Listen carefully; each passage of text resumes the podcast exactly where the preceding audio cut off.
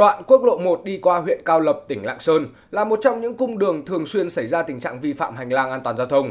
Đoạn đường này chỉ dài khoảng 2 km nhưng có tới hàng chục điểm tập kết vật liệu xây dựng, chủ yếu là cát, sỏi, gạch, đá, tràn ra mép đường gây khó khăn cho các phương tiện tham gia giao thông.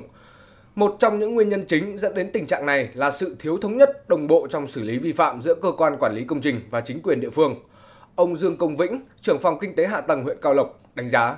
Tình trạng vi phạm hành lang an toàn giao thông, đặc biệt là tuyến quốc lộ 1 đi qua địa bàn huyện diễn ra khá phức tạp. Việc lấn chiếm đất xây dựng công trình, tập kết vật liệu như cát đá chưa được các đơn vị phối hợp giải quyết xử lý dứt điểm. Công tác quản lý hành lang an toàn giao thông đường bộ tuy đã được phối hợp thực hiện nhưng chưa thực hiện giải quyết được triệt để, chỉ mới dừng lại ở lập biên bản đình chỉ lấn chiếm xây dựng, chưa thực hiện cưỡng chế, tháo dỡ và hoàn trả lại hoàn toàn như là ban đầu.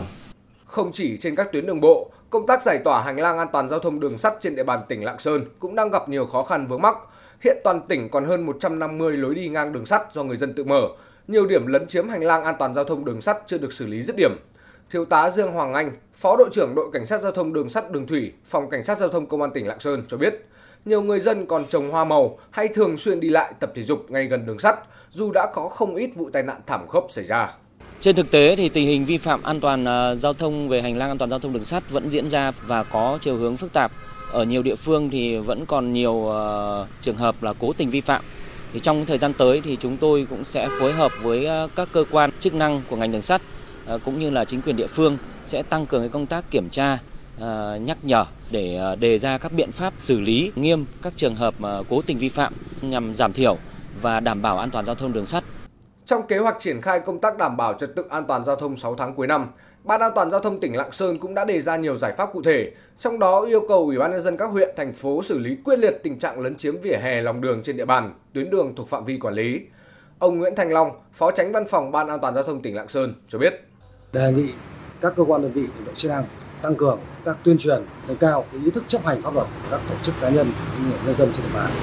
Chúng tôi đề nghị Ủy ban nhân dân các huyện, thành phố tiếp tục chỉ đạo các lực lượng chức năng và chính quyền địa phương triển khai thực hiện nghiêm túc, quyết liệt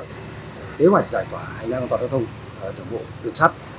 để đảm bảo trật tự an toàn giao thông trên địa bàn. Bảo đảm hành lang an toàn giao thông đường bộ, đường sắt cần sự vào cuộc đồng bộ của nhiều cấp, nhiều ngành và toàn xã hội. Chính vì vậy, cùng với việc kiên quyết xử lý nghiêm các trường hợp cố tình chiếm dụng hành lang an toàn giao thông làm nơi buôn bán, kinh doanh, tập kết hàng hóa hay phơi nông sản, các địa phương, ban ngành của tỉnh Lạng Sơn cần làm tốt công tác tuyên truyền đến người dân về quy định đảm bảo an toàn giao thông bằng hình thức phù hợp, nội dung dễ nhớ, dễ hiểu, đặc biệt là với đồng bào các dân tộc thiểu số trên địa bàn.